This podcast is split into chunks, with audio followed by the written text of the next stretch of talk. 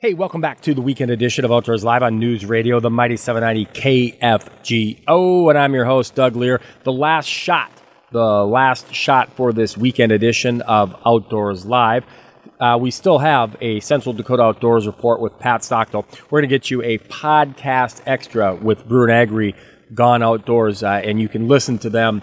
You listen to Brew and Agri Gone Outdoors on Saturday mornings at 11 a.m. We know not everybody can listen to them on Saturday mornings. We know not everybody can listen to a podcast, so we break out a podcast extra for you each and every weekend. Before we do that, let's get you a Central Dakota Outdoors report with Pat Stockdill. You read her work in Dakota Country Magazine. She is an award winning outdoors communicator, and she connects with uh, the people and the places, the bait shops, the gas stations, the motels, the resorts, the guides to give us a better idea of where people are going, what they're doing, what they're finding outdoors. Well, Pat, what's cooking outdoors this week? Thanks, Doug. Warm days will help warm water temperatures, but some of our cool nights aren't cooperating as much. So while anglers are trying Devil's Lake, walleye success remains slow and limited.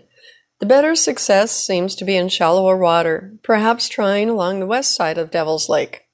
However, on a bright note, a few more white bass are showing up. Nothing furious by any means, but occasionally one's showing up, so that's encouraging. It's really a matter of consistent weather to warm water temperatures and days when it's not blowing so hard, and fishing should start to improve overall. Plus, when walleye get out of their post spawn lull. Reports are also limited from Jamestown and Pipestem reservoirs as well as Spiritwood Lake. Look for a little walleye and bass activity in the upper end of Lake Ashtabula around Sibley, the bridges, and even the feeder creeks if they have any water. Work shallow and four to eight feet with jigs and minnows. Lake Ashtabula itself remains below its normal spring elevation, which could be a common theme among lakes this summer. Out west, a lot of anglers continue working the Missouri River south of Bismarck Mandan. But the bigger fish are now coming farther north from boats. Also try shore fishing around the Heskett plant at night, casting crankbaits, or using floaters with minnows or night crawlers. The tail race, however, remains slow for walleye from both boat and shore, but the wing wells are offering little activity, so at least that's something. And look for some pike from shore as well. Up on Lake Sakakawea, the east end slowed for walleye, probably spawn related.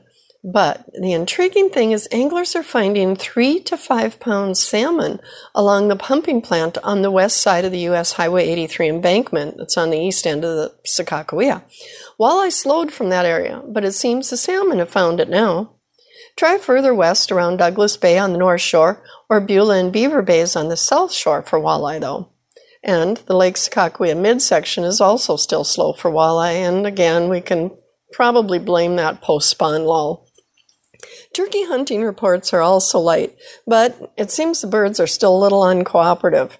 And just a reminder the light goose conservation order this spring season ends May 10th, and turkey season closes May 16th. Appreciate that report. That is Pat Stockdill and she is an award winning outdoors communicator. Again, read her work in Dakota Country Magazine and various other publications across the Midwest. Right now, it's time to get you that podcast extra from Scotty Brewer and Kyle Agri. You hear Brewer and Agri Gone Outdoors at 11 o'clock on Saturday morning.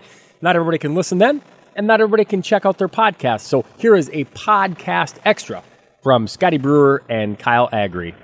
Scotty Brewer, Kyle Agri, Brewer Agri Outdoors, and we're going to chat with an old buddy of ours, one that we haven't really chatted with for a couple of years. So I'm pretty excited to get him on the show, Mr. Brian Brosdahl. Uh, you know him as Bro. Everybody in the fishing industry knows him as Bro. He runs Bro's Guide Service, and he is uh, basically what we would call would be an industry expert. How you doing, Brian? Hey, doing great. Good to talk to you, Kyle and Scotty. So one of the things, reason why we want to get you on is because we know you are very good with sonar technology. You've been on the forefront of helping develop some of this stuff, and you use this stuff every day as a guide. I'm thinking that you can teach us a few things so that we get the best use out of our sonars. And you know, we're talking not standard sonars, but down imaging, side imaging. Doesn't really matter what brand you use; they probably have it and none of us really use it to its full potential. So let's talk a little bit about that. Let's talk about side imaging first. Why is side imaging so important for the guys that have it and have never used it? Well, side imaging is a way of, uh, you know, in traditional sonar, we're looking straight under our boat. And side imaging is a way to look to the side of the boat. So what happens in that scenario, we're covering more water. If you're looking to the side of your boat 100 feet in one direction, 100 feet in another direction, you're covering 200 feet plus, you know, and, uh, if, if you're, you know, side imaging also can pick off stuff that's off the bottom, whether it's weeds or rocks, but you could also see fish. And is it like a photograph? It's not like a photograph. What it's like is like seeing a, a an arc on your sonar. You can translate it as fish, and de- depending on the color of the arc, you can you can de- determine how big it is. And if the fish is really solid and has a has red in the arc or yellow or however you set your color palette, you know that it's a good one. But to side imaging, you know by the shadows. I mean, if you're if you're on Rainy River and you got side imaging on, you'll see sturgeon and they'll be so clear you'll you'll see their their shape of their body, their their skinny little tail, their nose, their little whiskers just about. If they're really big sturgeon, you can see everything. But it's all how you how the beam hits it. So the transducer shoots from the side. So there's uh you know designated uh, ingredients you know crystals and stuff like that in different ingredients in the transducer that shoot to the side but this same transducer could also be in in uh, regular sonar so sonar now going to side imaging also down imaging was in between the two basically is sonar but instead of having a broad brushstroke is more of a realist thing if you go over fish with a sonar and it's a big arc and you go down imaging, it might be a small arc, but you'll see the shape of the fish. And if you're going over a drop off, down imaging shows up better. Why? Because the beams are closer together. So it gives you real detail, but it doesn't give you, you can't do it real fast. It'll fade out. It, that's not the right technology. But side imaging, you can actually use at a, at a fairly good clip, three to seven miles an hour. And what you'll see is if you're crappie fishing, you'll see little white dashes but the dashes are kind of not super detailed, but the shadows are. So you'll see a dash and then you'll see a shadow that's round, got a slightly pointed nose. So you know it's not a bluegill because bluegills have a flat face. And then you'll see the tail. My goodness, that's a crappie. And then it'll look like buckshot on your screen if you got a bunch of them in a, in a circle sitting there. But the unique thing about side imaging is and and I've been watching it as it's been going, and I've been using it from the beginnings, where you could make out rocks but not see weeds super good. Uh, but it's always been good on structure, and then then all of a sudden the weeds are real good, and I'm oh wow, I, I think I just seen some fish, and and I've always used it for for shadows, but the fish weren't as detailed as now. And I use uh, Humminbird Helix, but all, all the electronics brands has have side imaging technology, but and it's all based on the same theory. The beam shoots to the side. You set how far you want your beam. So if you want to use your beam, if you want to go out 150 feet, you know, and your screen in front of you is 10 inches wide, 150 feet on each side of the screen, the fish are going to be like dust. But if you go smaller, I, I set mine at 70 feet all the time because I want to see pretty far, but I want to also have the fish show up as big. So pieces of rice, uh, white dashes are actually the walleyes, and their shadows will be the same. But you you could zoom in also. So remember, all electronics usually have zoom features. You could zoom in to really and look at it. So it stops the screen. You scroll over, you hit plus plus, and it zooms in. Uh, wherever you're fishing, uh, Lake Lake Oahe, if you're fishing on Leech Lake, you can look for these fish and uh, and see them, especially in the flats. And there's no better lake than than Oahe or Leech. And I wish I had it when I was on Oahe because the, those little shelves that hold all those perfect walleyes, they would stick out like a sore thumb. And and it's it's nice too because you can approach them without spooking them. And some lakes are really clear, some lakes are dirty. In dirty lakes, I, I'll snap jig in eight nine feet of water straight underneath my boat in clear lakes, when your boat goes through, the fish move to the side. For instance, uh, Ottertail Lake, a lake that I fish every now and then that's really good for walleyes. I mean, probably has one of the highest test nets in all of Minnesota. Is got zebra mussels and it's in the fourth year. I'm, I'm, I think third or fourth year, but the water's super clear and it was dirty before.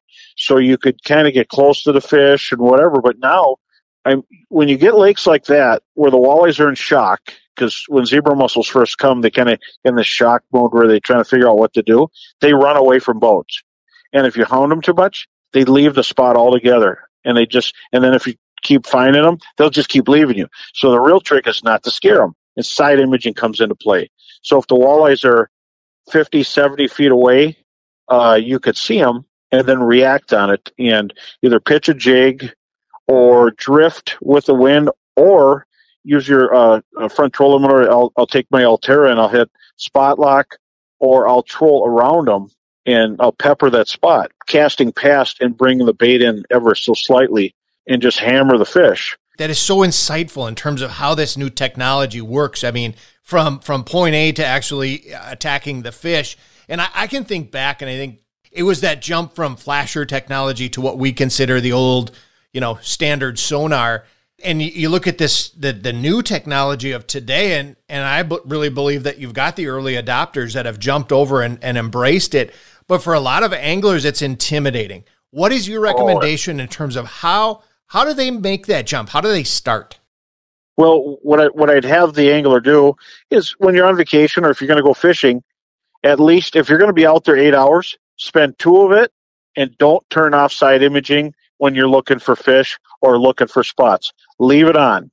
And if and if you're a little bit nervous about it, then uh, if you got two screens, do sonar, or you could split screen it like the Humminbird. I could have four different things going on, but I want my side imaging and uh, go through there and and test it. Try 40 feet to see what stuff looks like. Look at stuff you've seen before, and then go where you might see some fish. And don't you don't have to find walleyes to look at side imaging. Look at look at uh, old cabbage beds. Look at rock piles then when you're going through, look at bass where, you, where there's smallies or where there's panfish, and uh, and look at it. And once you get used to it, you'll be able to slow down. Uh, you can actually scroll over. Here's remember when they were going to outlaw cameras. Uh, this almost should be outlawed. You could scroll and put an icon on a fish that you haven't passed over, and uh, so that's how detailed it is. And it, it allows you to see the fish and, and keep in a comfortable distance. So put it on for 20% of your day, and I guarantee you, you'll be using it 80% uh, once you get used to it. And yeah. So something you know, else I recommend too, Brian, is I know you have a lot of videos out there. Um, and I think if people could maybe watch a little video, a little tutorial of something that you've done, that would help them a lot before they even turn it on. But, you know, the point is if you have this technology in your boat, go out and use it because it doesn't do you any good if you don't use it. And if you do use it, it will do you a lot of good. Brian, oh, how, absolutely. How can, how can, people find you? How can they find some of your videos and that kind of stuff? Uh, just go to uh, just go to Brian Brosdahl on uh, if you want to go to Facebook. Uh, and you'll you'll see all my different pages, and I'm I'm throughout uh, their Instagram, uh, Snapchat, TikTok, um, the whole nine yards. And I, I have some new videos coming out. It's gonna it's gonna be about another week, but it's gonna be all about uh, using your your depth finder in today's situation. So look for it, and uh, I'd love to help everybody learn to fish. Well, it is going to wrap things up for this weekend edition of Outdoors Live. Appreciate the podcast extra being made available by Scotty Brewer and Kyle Agri. Uh, make sure you check out them Saturday mornings at 11 o'clock. And then also you can check out their podcast at kfgo.com. This has been the weekend edition of Outdoors Live on News Radio, the Mighty 790 KFGO and FM 104.7. Till next time, I'm Doug Leier reminding you, as always, keep your lines tight and your powder dry. Have a great one out there.